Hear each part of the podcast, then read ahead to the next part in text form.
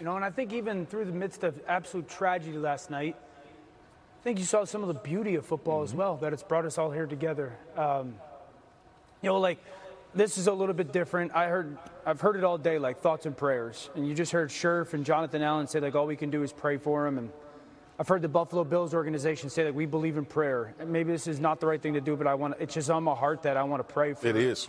Damar Hamlin right, right, right now. Um, I'm going to do it out loud. I'm going to close my eyes. I'm going to bow my head, and I'm just going to pray for him. Um, God, we come to you in these moments that we don't understand, that are hard, uh, because we believe that you're God and coming to you and praying to you um, has impact. We're, we're sad, we're angry, um, and we want answers, but some things are unanswerable. We just want to pray, truly come to you and pray for strength for Damar, for healing for Damar, for comfort for Damar, to be with his family, to give them peace if we didn't believe that prayer didn't work, we wouldn't ask this of you, God. Um, I believe in prayer. We believe in prayer. We lift up Damar Hamlin's name in your name. Amen. Amen. Amen. Amen. It's beautiful. Respectfully. Well, on January 3rd, the Bills game uh, happened, came up against the Bengals, and it seemed like a normal football game. But when the Bills' safety, Damar Hamlin, collapsed on the field, everything stopped to the point that they ended up canceling the game.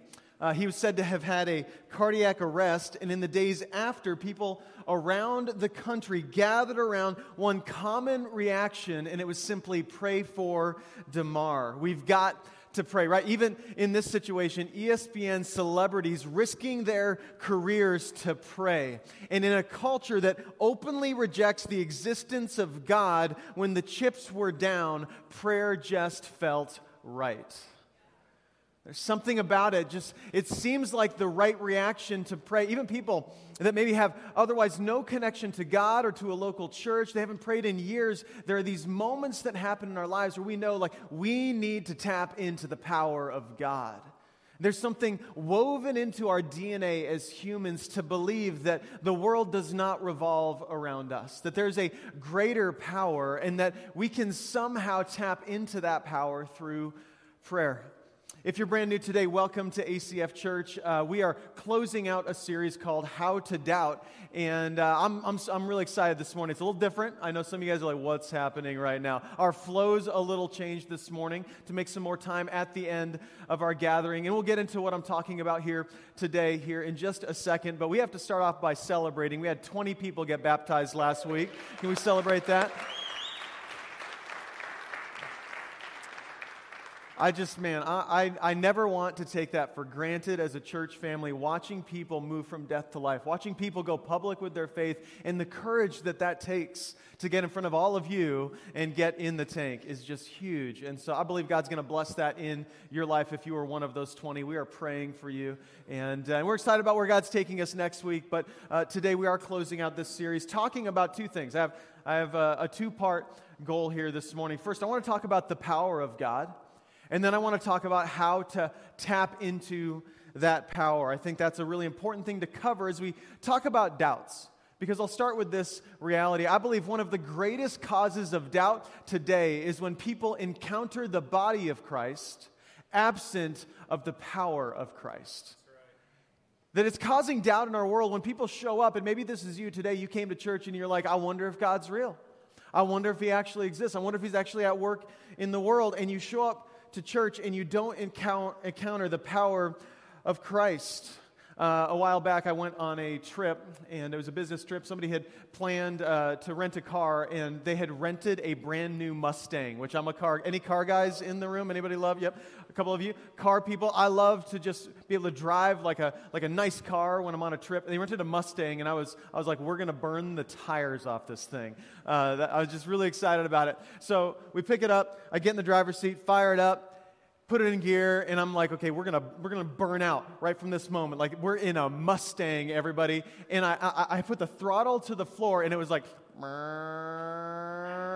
like what's going on is something wrong is it broken you know like and, and we, we pull out on the interstate and it's like and I'm, I'm doing the speed limit, but I am not impressed, right? And I'm just like, there's got to be something wrong with this rental car. And I, I pull over. I, I actually, like, this, this is just me. I'm like, something, I got to fix this thing.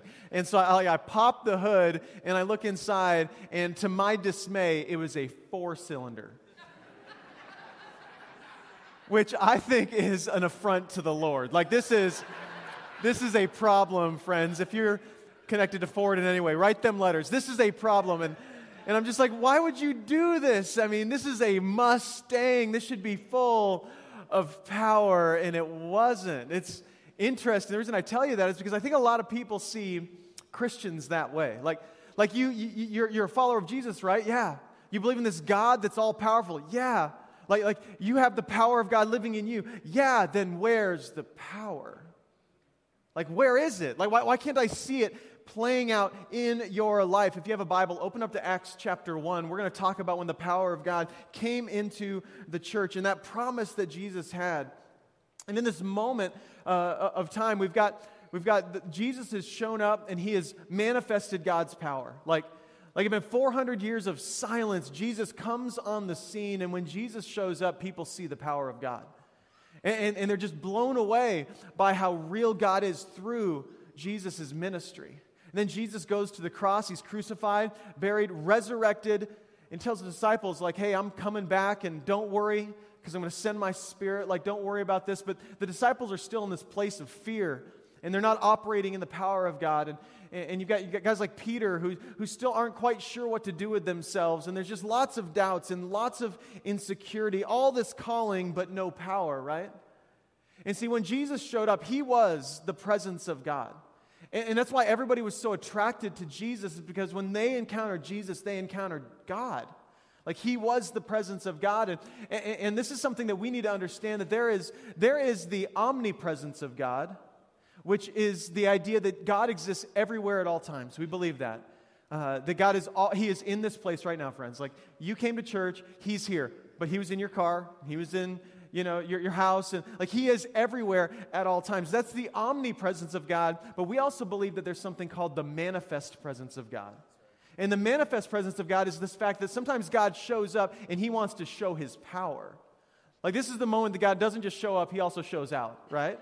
That he's like, hey, I want you to know I'm here. I'm going to actually show up in a way that's visible and that you can see me. And some of you have had experiences like that where you're like, I know God's like always with me, right? But this is a moment that he was present in a manifested sort of way. And this is what's coming for the church in the book of Acts. And we read in Acts 1, verse 4, it says, On one occasion, while he was eating with them, Jesus was eating them, he, he, eating with them, he gave them this command Do not leave Jerusalem, but wait for the gift my Father promised, which you have heard me speak about. For John baptized with water, but I in a few days, or but in a few days you will be baptized with the Holy Spirit. Then they gathered around him and asked him, Lord, are you at this time going to restore the kingdom to Israel? And he said to them, It is not for you to know the times or the dates the Father has set by his own authority but you will receive power when the Holy Spirit comes on you, and you'll be my witnesses in Jerusalem, in all Judea, and Samaria, and to the ends of the earth. I love that text. There's a few things in the text that I want to point out. First, Jesus was like, hey, don't go off and do the things I've called you to do without the power I'm going to give you. Like, wait on the Holy Spirit. Without the Spirit, the church is helpless. Without the Spirit, you are helpless to fulfill God's call on your life. He's like, hey, don't go running off, you know, without the power. And then they ask him, like, are you going to restore the kingdom? What are you going to do? Like, they're expecting Jesus to be the one that moves this ministry forward, and really, it's them who God is going to empower to do his work, to move his kingdom forward. But notice Jesus doesn't give them a clear answer, right? Which this is us a lot of times. Like, we want clarity. Some of y'all are control freaks, just admit it, right? When you came into church today and the flow was off, you're like, I think I need to leave. I don't know what to do with myself. Like, Brian's up there. We didn't have the band first. Like, and I get it. Like, I sometimes want to control things as well. And when, when we don't know the plan, we don't have control, and it causes us to kind of disengage. For them, they were like, man, I, we don't know what to do. Like, like, what's the plan? And Jesus says, hey, you don't need to know the plan, but you need to know you're going to have power. Like, you don't need the plan, you need the power of God. You don't need to know everything about where things are going. You just need to operate in my power. And then he says, You're going to be my witnesses, right? In other words, when the power of God shows up and fills someone, what's going to happen is ministry is going to happen to the lost. Notice he didn't say, You will receive power and then you should go be my witnesses. He said, You then will be my witnesses. It's, it's absolutely impossible to be filled with the power and the Spirit of God and not to be a witness to that to the lost. The people will see that, they'll be drawn to that reality. And after this moment, we, we know that the moment of Pentecost, the Holy Spirit comes onto the people. And this is amazing. This is powerful. I imagine, like, their, their minds are blown because up to this point, the power of God was something completely external, right? Right? It was something they had seen outside of them. But then in this moment, the power of God fills people, right? That God's presence isn't in some temple. It's not about some kind of priest or some kind of holy man that they have to go to to access the power of God. No, the power of God is in them. Like, this is mind blowing. And, and this begins the movement of the church. And then Peter, in this moment, right, goes from being timid and fearful, right, and re- rejecting Jesus, then to being bold, preaching the gospel in front of thousands. And people are saved. So, what actually is a church with power? Because can you maybe acknowledge that don't you want to be a, a, part of a church where there's power, right? Where there's something that's powerful happening? Like, what actually is that? I, I, I believe at a baseline, a church with power is a church full of the Holy Spirit. We're a church that believes in the power of the Holy Spirit. It's a church full of radical love that loves the people around them, loves the city, loves the community. It's a church of strong conviction, right? where we don't just read things or hear things in church, but we go and live these things and, and we're just convicted of these, these realities. It's a church of irrational generosity, right? Where we are known for our ability to give, right? Because we worship a God who gives, who gave his life for us. A church with power is a church of bold proclamation that we're not afraid to speak of Jesus. We're not afraid to speak the words of God. I believe a church with power is a church that's hungry for prayer and for worship. It's a church that wants to gather, right? Like you did today. You showed up here, you got in your car, you came to church, right? You tuned in online. You, have got some kind of hunger to engage, right, with worship and with the Word of God. Uh, Jim Cymbala says this He says, You can tell how popular a church is by who comes on Sunday morning, but you can tell how popular Jesus is by who comes to the prayer meeting little invitation for tonight, by the way. Just throwing that out there this evening. We're gathering together right here. I'm excited for that. But what does the power of God look like for you? Like, get personal for a moment. Have you ever experienced the power of God? Have you ever experienced the filling of the Holy Spirit?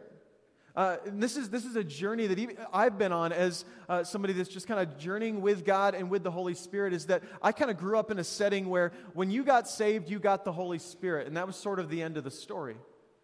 And you were filled with the Spirit. But we also read in the scriptures that there are other subsequent fillings for the believer, that you get the Holy Spirit, not just part of Him, all of Him when you're saved. But then as you walk through life, He gets more of you. Does that make sense? You get all of the Spirit, but then you go on the journey of sanctification and surrender, and then the Holy Spirit gets more of you. And there are moments where you are filled with the Spirit and operating in a power that is beyond you. What does that look like in your life? Uh, what does that look like for me? I was just kind of reflecting on that in my life. I, I think for me, it looks like the ability to love people that are really hard to love. It looks like being filled with compassion for people, uh, for the lost, like, like a broken heart for people that don't know Jesus. Sometimes in my life, it's looked like an ability to understand and articulate the Word of God in a way that is beyond me. I don't know if you guys get this. Like, I'm just a redneck diesel mechanic that's doing his best up here. Like, this, this is not where I thought my life would be uh, 20 years ago, but here I am. And, and I, I, sometimes I just see God work through the Word of God proclaimed in a way that is just so far beyond me. What does the power of God look like in our church? I think at Easter, when we saw 100 people get baptized, that was the power of God, right? That was the manifest presence of God. God was sitting in the room and He's like, I'm going to show up. Like, I'm here, but I'm going to show up and show out here. And we saw over 100 people get baptized at Easter. Some of you knew some of those people, and you were like, yeah, that dude's a miracle, right? or that girl's a miracle. I, I can't believe that they got dunked today at church. But like, you know that that was a manifest presence moment where the power of God was visible. Some of you are in marriages that have been healed by God, and that's a miracle.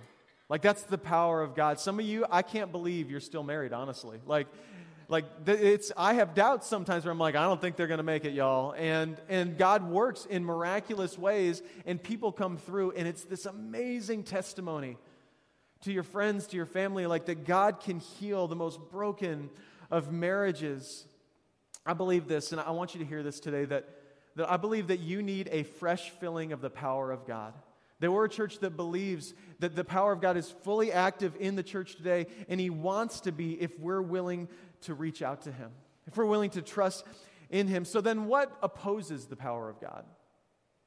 Because we know this that the Holy Spirit, uh, I, say, I said this to our staff this week, I believe the Holy Spirit's a gentleman. Like, like he's willing to go, okay, you don't, you don't want me, then I'm gonna, I'm gonna give you some space. If you don't want my power, then I'm not gonna operate in power in your life. But when you do that, it's an invitation to begin to see Him. So, what begins to oppose the power of God or the Spirit of God, right? In the scriptures, we see the Holy Spirit can be grieved, right? Holy Spirit can be resisted, that we actually have a part to play when it comes to seeing the power of God manifested in our lives. Sometimes it's just simple things that oppose the power of God. I think comfort can oppose the power of God. I'm going to be real with you. I think I live a pretty comfortable life. And sometimes I'm not sure even what to do with that. Because I believe that sometimes through being comfortable, and, and by comfortable, what I mean is you're not maybe waking up every day saying, God, would you just help me to have lunch today? Would you just help me to be able to, to, to, to, to take care of my kids today? And, and, and can I just have a place to sleep tonight? Like most of us in general are not praying those prayers. We live pretty comfortable lives. And so, one of the ways that I think we oppose the power of God is we pursue comfort in a lifestyle that never needs the power of God. And so we wonder, why don't I see it? And the answer is, well, because you don't need it. Because you, are not putting yourself in situations where you are needing to trust in God. It's comfort, right? It's distraction. I'll tell you what, like, I don't believe the devil needs you to lead a cult to take you out of the game. He just needs you to be scrolling more time than you're praying to take you out of the game. Like, if you can just be like, it's you and your wife, just scroll, scroll, scroll, scroll, right? It's you and the kids, scroll, scroll, scroll. It's you in bed at night, scroll, scroll, scroll. Like, if he can keep you on your phone just scrolling all day long, he can keep you out of the game. And it's small things like that. At some point, we have to look up and go, where is the power of God? I think when we have no stomach for sacrifice, it opposes the power of God. Uh, we don't live in a culture of sacrifice, we live in a culture of me. Like, like everything's just make my life happier and better. And so when, when the church loses its ability to sacrifice, because again, sacrifice means discomfort, doesn't it? Right? You can give up something and it's not uncomfortable, which is what most of us like to do, right? We give till it hurts, then we stop. Right? Again, this is this doesn't look like Jesus. Jesus gave till it hurt and he kept going right? And, and so when we don't give beyond it hurting, we have no stomach for sacrifice, and we don't, again, have to tap into the power of God. And we don't manifest His presence, I believe, in some ways that He wants to. I think consumer driven church can oppose the power of God. When, when, when I, as a pastor, have a vision of simply getting you comfortable in the church and serving you instead of teaching you how to serve God, that can oppose the power of God. I, I believe biblical pandering when we try to build a God that's created in our image, right, instead of realizing we're created in His image, and we design a Bible that is all around whatever makes us comfortable, it's no wonder we don't see the power of God in our midst. This is one that uh, I would call practical cessationism. And practical cessationism uh, is simply this, this feeling or this idea that like the Spirit of God is no longer at work in the world today. This is what cessationism is, is this idea that um, the gifts and the power of the Spirit were active in the early church, right, to establish the church and to show people that God is real.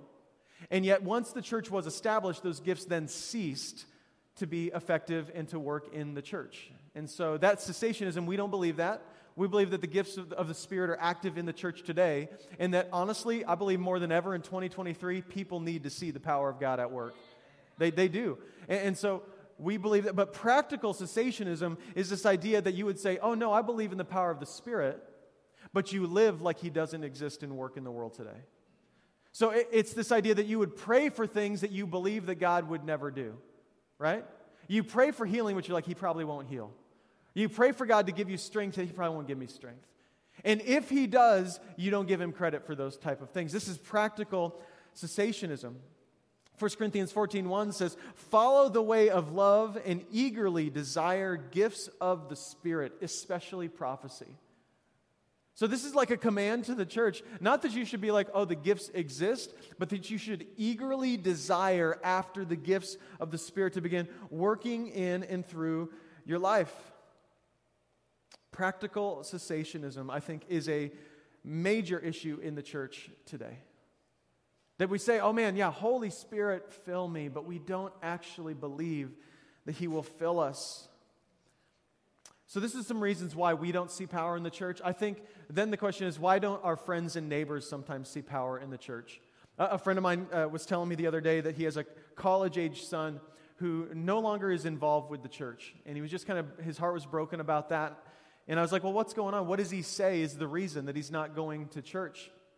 And he said, the reason is, he said, I go to church to see God, and I go to church and I don't find God. Like, I don't see God at work in the church. I can't see essentially his power. Like, why are people claiming not to see the power of God? The first, I think, is this because he isn't. It, because it isn't there. Like the power of God actually isn't alive in that church or through those people. And so the reason they're not seeing is it because there is no power there. So you need to understand this that you can be saved and spend eternity with God and not operate in his power. And for a lot of us, that's our goal, right? Like uh, it's just as simple as that. Just get me, get me out of hell, get me into heaven, but I don't necessarily want to experience His power. Might get a little uncomfortable. And again, that's affecting it's affecting other people's faith. It will ultimately affect your own faith if you live that way. The second reason I think people claim not to see the power of God is because we usually see what we're looking for. And if people aren't really looking for it, if they're just showing up and they're not expecting to see the power of God, they won't probably see it. I think this is true of Christians as well. If you're not looking for God to be at work in your life, then you probably won't see him at work in your life. And there's been this like thing happening in our church really since since the beginning of the year of just this awakening to the presence of God. And this like opening to maybe maybe this is God at work. Maybe God's actually doing things around us once in a while. A friend of mine the other day, he was like telling me this story he was just like running around trying to get ready for work and he couldn't find his keys. And he was like, I, I guess I'll pray. God, help me find my keys. And he was like, he like looked over and there they were. And he was like, there's my keys. Pray. And he was like, he said it was such a funny little simple moment that he didn't know what to do with. Because he was like, well, I just looked over and found my keys. But then he, he got to wrestling. He's like, well, did God help me to find my keys? Like, was this a miraculous moment of the power of God helping me find my keys? Or was it just like, dude, you just found your keys. And it's, if you've ever wrestled with that, you are not alone, okay? Like we all struggle with that. What do we give God credit for? And so in our small group this week, we were like wrestling through this idea of like, what kind of things do you give God credit for? And like, what would it take for you to give God credit for something, right? Like, how much proof do you need to believe that God's power just showed up in your life? I, I got permission to share this other story. Um, we've been praying uh, over people in our church for the past month or so, making phone calls, just calling different people and saying, How can we pray for you? And uh, Mason, our, uh, our worship leader, was, was making a phone call, called a lady. She said, I, I have this major anxiety issue, and uh, it's, it's debilitating and really struggling with this issue in my life. And so uh, I just really need prayer for it. I'm looking at getting some medication, and it's, it's just a huge issue. And so um, Mason's praying for her. And, and, while he's praying for her, she gets down on her knees. And she just, she, told me later, she said, I just felt something I've never felt before, like something filled me from my head to my toe. And, and he said, Amen, and got off the phone. And she was like, Well, that was cool. But what just happened? And, and over the course of the next few days, no more anxiety attacks, no more panic attacks. She was miraculously healed this month which is amazing. And so, yeah, we can thank God for that. You can celebrate the healing of God. So then here's what happens. So, like, Mason hears this story about this, and, and, and she was really reluctant. Like, a week later, she came up with, and, and she didn't want to, you know, make it into a big deal, but she was like, I just need to tell you, I believe that God healed me. And so when she tells Mason, that Mason told me he got, I could tell this story, but he, he's like, he told me later, he's like, she said that, and I was like, well, that's cool, I guess. You know, like God healed her, but did he heal her? And so we actually went on this journey together as, as a staff, and we're working through this idea of like, what does it take to believe that God just healed someone? What does it take to believe that the power and the presence of God just showed up? And the question I have is like, where can you go wrong giving God the glory for showing up in your life? Like, can you, are you going to sit before God someday and God's going to be like, well, dude, you just gave me way too much credit? Like, like that was all you. I'm just, I wasn't even really involved. And I think, I think there's this, I don't know if it's a fear or a discomfort. Like, we don't want to just be crazy people saying that, like, there's a demon under every rock and everything is God, right? And so, because of that, we've overcorrected and become people that never give God the glory he deserves. Which I don't think that's safer. Can, can, can, we agree? Like, like if we're like, it's safer to just, I'm not going to say that's a miracle or say God showed up. I don't know that God's going to be like, man, you gave me too much glory. I, I fear that I'm going to stand before him and he's like, man, I was showing up in your life and you never acknowledged me. You were always too fearful to give me credit. You were always so scared of what people would think of you. And so worried about your reputation that you wouldn't simply say, God showed up and was active in my life. C.S. Lewis says this. He says, For this reason, the question whether miracles occur can never be answered simply by experience. Every event which might claim to be a miracle is, in the last resort, something presented to our senses, something seen, heard, touched, smelled, and tasted. And our senses are not infallible. If anything extraordinary seems to have happened, we can always say that we have been victims of an illusion. If we hold a philosophy which excludes the supernatural, this is what we always shall say. Practical cessationism. We say, Oh God, there's this God of the universe that exists that has rescued me from hell, from sin, and death. But you think he can't help you find your keys? Right? Like, I mean, this just, it doesn't make any sense, but that's how we live. And so it's no wonder that your friends and neighbors, they show up and they're like, I go to church, but I don't see God. I go to your house and I don't know, like, I don't get the sense around you that there's like anything moving through you. And I think so much of it has to do with us and our fear, right? And our lack of faith. Psalm 78 32 says, In spite of all this, they kept on sinning. In spite of his wonders, they did not believe in spite of him showing up, we did not believe. So, how do we approach the power of God as a church? Like, how are we going to do this? Because some of y'all, when I start talking Holy Spirit and I talk the power of God, some of you guys are like, I need to get out of here. This is getting weird. And uh, maybe you grew up in a church where um, there was a lot of manipulation happening and it's really uncomfortable. And so you kind of reject a church that wants to lean into the power of the Holy Spirit. Others of you here are like, get him, Brian. Get him. Like, Bring it on. Fill this place. I want to see people laying on the floor by the end of the service. Some of you guys are just like, you're like, go for it. And I, I love that that's our church, you guys. We're from all different church backgrounds. And I love that reality of us. But we have to, we have to take a step forward together. And the reason I think this is so important is because we read in 1 Corinthians 4:20 that says for the kingdom of God is not a matter of talk but of power. And at some point you got to stop just talking, and you got to start living in the power of God. Some of you guys, man, you can rattle off the scriptures, and you look, you look, you got the spiritual look on the outside again, but we're not operating in the power of God. We want to be a church of power. And what's happened, there's sort of a great divorce in the church today. There are a lot of churches that would call themselves spirit churches, and there are churches that would call themselves word churches. And what happens is there are, you know, word churches that are like, we're all about the Bible. We're all about theology, right? We're all about the truth of God. And over here, there are people who are like all about the Spirit of God and the power of God. And again, Jesus shows up, and he's one that lives in both realities, right? Jesus is the truth. He says, I am the way, the truth, and the life. No one comes to the Father but through me. Then Jesus goes and he heals the sick. And he gives sight to the blind, and he operates in the power of God. He says, I only do what the Father tells me to do. He's in step with the Spirit at every moment of his life. So we will not be a word church or a spirit church, we will be both. And we don't want to reject either or, or fall off into either side. And so, how do we approach uh, the power of God? I want you to remember these three words. It's so key expectation without agenda. This is how we're approaching the power of God as our church is, is expectation without agenda. So what does this mean? I believe that we need to start showing up expecting that the power of God is present and that the Holy Spirit is going to be there and that the Word of God is going to be proclaimed. I don't know if you need to spend five more minutes in your car before you come in this building or before you get ready for small group or before you go to work. But you need to start to kind of prepare your heart for your day and believe and expect that God is going to be there and that he may cho- choose to show his presence in, in a certain way. This is expectation. What happens when you're a church with no expectation? You're a sleepy little church that is slowly dying, that people come in and they're like, I don't believe God is present. And we don't want to be a sleepy little church that's dying. We want to be a church of life and vibrance and hope for the world. And that means the power of God at work through our expectation of Him showing up. What happens when you're a church that is full of expectation and agenda. What happens is you become manipulators, right?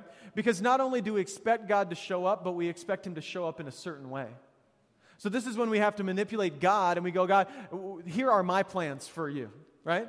Here are the things that you need to do in my life. And we start to demand things from God and think that I can claim things from God that God has not promised me. That's expectation with agenda. Expectation with agenda hurts people, right? Because we start to lay God's uh, lay our own expectations on people of how God's going to show up in their lives and say, well, you don't have the Holy Spirit because you don't speak in tongues, right? Or you haven't you haven't fallen on your face, you know, filled with the Spirit, so you don't have Him. And so this is expectation with agenda. We don't want to go down that road. We want to be people of full expectation without agenda because we are not God. And so we want to fully believe in the promises of God. We want to, want to walk boldly in the things that God has promised us and, and claim those things to be true. But we also don't want to have an agenda for how he shows up. We want to have no pressure, just be hopeful. We want to have a theology of suffering and know that sometimes the way the, the power of God shows up in someone's life is that he's not going to physically heal them, he's going to give them the power to just get out of bed every day and to trust that his grace is sufficient for their weakness, right? And so all of these things are so true. And so we want to be people who approach the power of God full of expectation, but no agenda for how he is to work. You see, I believe that the infinite God of the universe wants to show his power through the willingness of ordinary people like you and like me. Do you believe that? Do you believe that he wants to do that? Like, because if you actually believe that, it's going to change the way that you speak, it's going to change the way that you live, it's going to change how you spend your time. Like, he wants to show up in your life. We believe that. And he honestly loves to take the most unimpressive people and do the most extraordinary things. I love that, like, Mason was the one praying for someone, and he was like, I'm kind of lacking some faith. And God chose Mason to be one that was a conduit for his healing, you know? And I love that. That's what God loves to do is he takes the weakest in the crowd and says, I'm going to make you strong to show you my glory. I'm going to choose the weak people and I'm going to, I'm going to lift them up. And I'm going to, I'm going to take people that, that are walking with a limp in their lives, spiritually or emotionally. I'm going to use them in powerful ways because it's all going to bring more glory to me. That's what God wants to do. It's not about our glory, it's not about seeing another manifestation of His presence, right? Right? God, God is not some kind of party trick, He's not here to impress us. It's about giving more honor to God and seeing His kingdom move forward. And so I want to ask you, like, where do you need the power of God right now? If you look at your own life, I want you to think like, where do I need the power of God to show up? Is there healing that you need in your life? Uh, I would be honest, like in this room, everyone should nod your head. We all need healing in our life. Some of you, it's like obviously physical. You walked in here with a cane or crutches, and it's, it's, it's a physical healing. Some of you, it's an emotional thing where you do have a, a uh, anxiety that you can't get over and you don't know what to do with right now. Maybe it's a, uh, it's a spiritual issue. And we talked last week all about church hurt. And you've got some kind of deep wound with the church or with Christianity or with God Himself, and you need healing from that. You need forgiveness through the power of His Spirit. Maybe some of you have uh, some kind of mental health issue right now. You are dealing with major depression, and, and you don't know what to do with that, and you need God to heal you in that area of your life. Maybe you're full of fear. And you wake up every day fearful, or maybe you're dealing with addiction, or maybe you're dealing with doubt, and you're like, Brian, I've been doubting this whole sermon. And the only way I think I can move forward is if God does something in my life. I want to talk about healing. I want to talk about these afflictions for just a moment because really there comes to be a, a question. Like a theological question is like, why are people afflicted with these things? I think there's a few things. The first is the sin of humanity. We see in the beginning when sin entered the world that everything from humanity to the animals to the earth itself was all affected by sin. Everything is fractured and not as it should be, and so sometimes we are afflicted simply as a response to sin in the world. The second thing, and this is a hard one to deal with, is that sometimes we are afflicted because of personal sin. That, that God will actually uh, discipline those who He loves, right? And that, that because of our unrepentant sin, He will discipline us. In fact, um, in the first century, in the first the, the, the Corinthian church, they were uh, they were dealing with some sin. Um, at, at this point, Paul is responding to them in 1 Corinthians 11 because they're showing up to church and instead of like taking the Lord's table and reflecting on who He is and making it this orderly, beautiful thing, they were just showing up and getting drunk on the communion. Which I always laugh at people who are like, let's get back to the first century church. And I'm like, okay, sweet, let's all get drunk on communion, right?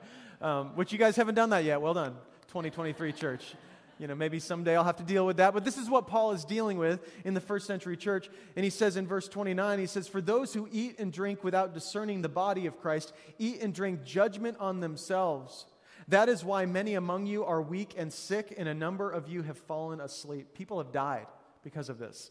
So they're living in unrepentant sin, and they're being disciplined by God for their sin. The third reason some people are afflicted is demonic sickness. Again, here's the, you got to remember this. If you're going to believe in God, you got to believe in demons, right? You can't be like, ah, oh, well, I believe in God, but demons are too weird for me. like, you got to understand, like, you believe in a spiritual realm and that there's a demonic world that exists. And in Luke 13 10, we see that it says this on the Sabbath, Jesus was teaching in one of the synagogues, and a woman was there who had been crippled by a spirit for 18 years. And so we know that some people are actually afflicted by the demonic. Now, now, some people ask, well, how does that affect the believers? And as believers, we don't believe that you can be possessed by the demonic, but you can absolutely be afflicted by the demonic, right? We talked last week about how we shouldn't give the devil a foothold, right? And so the devil does want to steal and kill and destroy and is, is sometimes gaining some traction in our lives.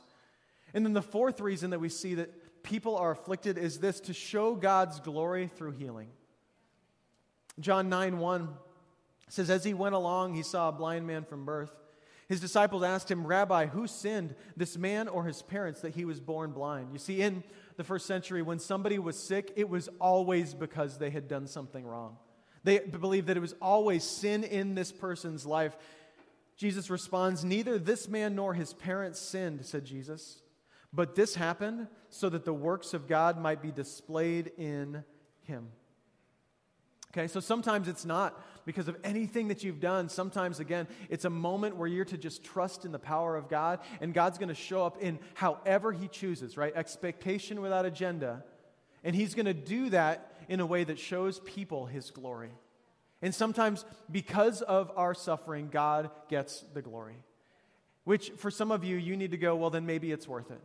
And as we look at this life, and I know that we all want to be healed and we all want miraculous healing, but sometimes, man, when we see that this life is a blink of an eye, maybe if my suffering leads to somebody else's salvation, it's worth it. And so that's what he's saying is like sometimes there's a purpose for it. Now, then, if there is healing or the power of God does show up in a, in a supernatural way, what does this look like in people's lives? I think, I think it looks like this. How does God heal the believer? Well, three different things we see immediately through miracles in the scriptures. Sometimes God will show up and, and the power of God will fall on somebody and they will like get up and walk and it's amazing. And it's a miraculous moment. Another way that God heals people is gradually through medicine. We believe in medicine. Sometimes y'all just need a little Tylenol, right? Ibuprofen. It's okay to get the medication you need.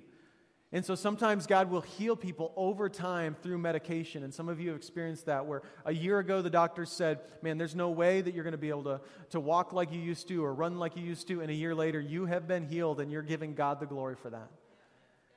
And another way we see God heal is ultimately in heaven. Eventually, God will heal. Here's the promise. And we believe this is, this is the, the fourfold gospel of, of what's called the missionary alliance, which is what we're a part of, is that Jesus Christ is both Savior, sanctifier, healer, and coming King. And so, because he is the healer, for those who are following Jesus, healing is not just something we hope for, it is something that we have as a guarantee. It is something that is coming for every single believer, either immediately or gradually or eventually. Healing is a promise. It's a beautiful reality. So the question is how do we tap into it? What do we do? I think we, this whole series has been about dealing with doubt. And what doubt sometimes does is it paralyzes us from simply moving in step with what God has called us to do.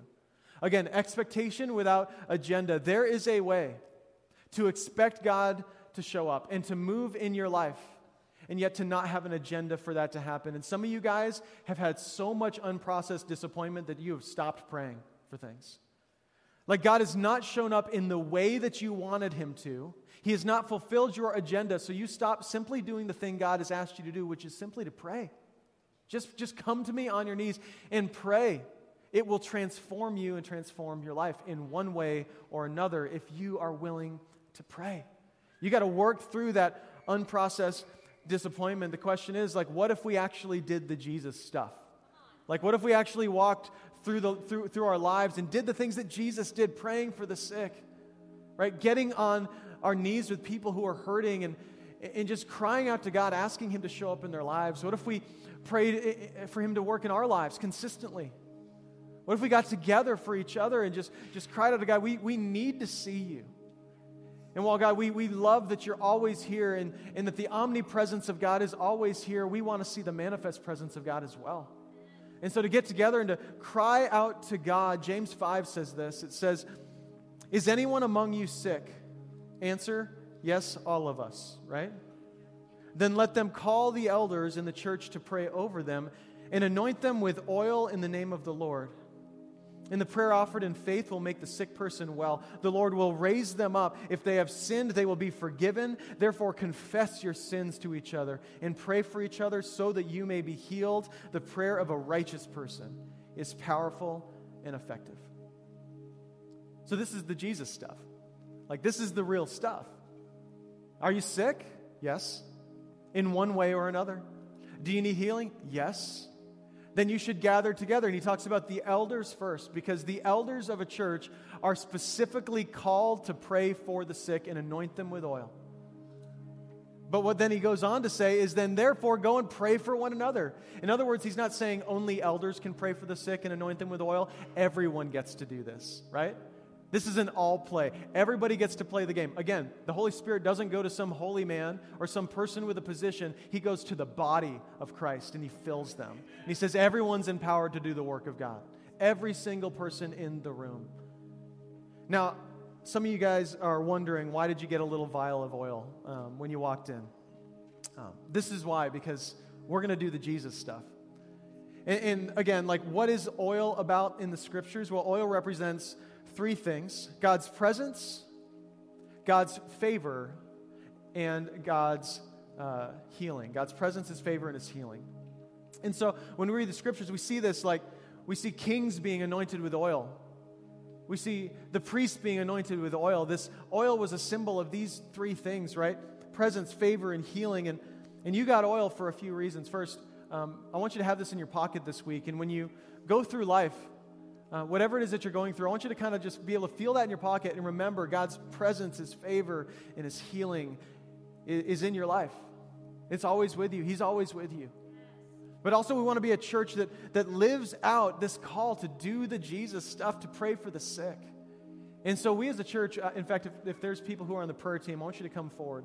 We want to take a moment here today during this service. And if you're with us online, you can participate in the chat as well. But we actually want to pray for you.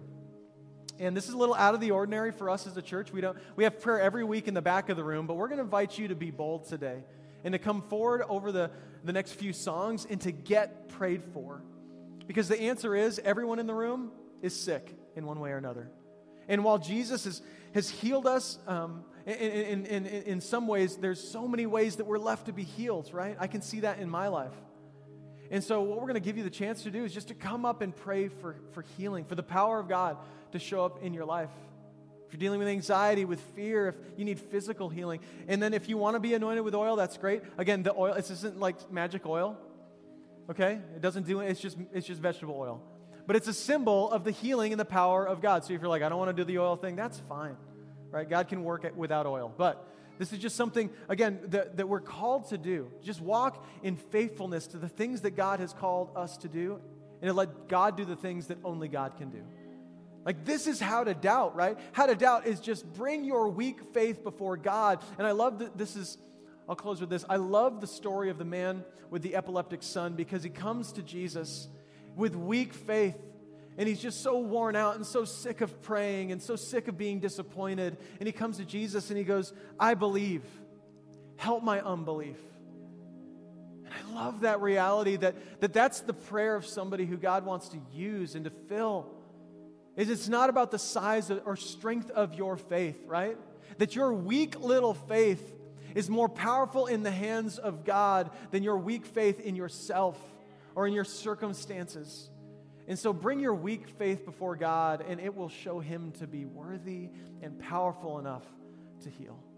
And so I'm going to pray for us, and then I'm going to encourage you. In fact, would you stand up? I'm going to pray for us. And and over the next few songs, I want to encourage you to come forward. And um, if we can pray for you, we would love to pray healing in your life right now. So let's pray. Jesus, thank you so much that you are here, that you are present in this room, and we invite your manifest presence in this room. God, that we could see your power at work, and yet at the same time, God, we have all the expectation and no agenda. God, we don't, ex- we don't expect for you to do things in a certain way, we just expect you to show up. And so, God, we lay down those things at your feet, God, and ask that we would continue to have the faith to ask for healing. God, I pray for the person in this room that is either scared or just worn out, that you'd give them courage, that you give them the faith that they don't have. God, thank you that even our faith is a gift from you. And we need to trust in you for those, those things, God. So we pray you'd show up in this space, God, work in ways that only you can work. We pray it in Jesus' name. Amen. Amen. Love you guys.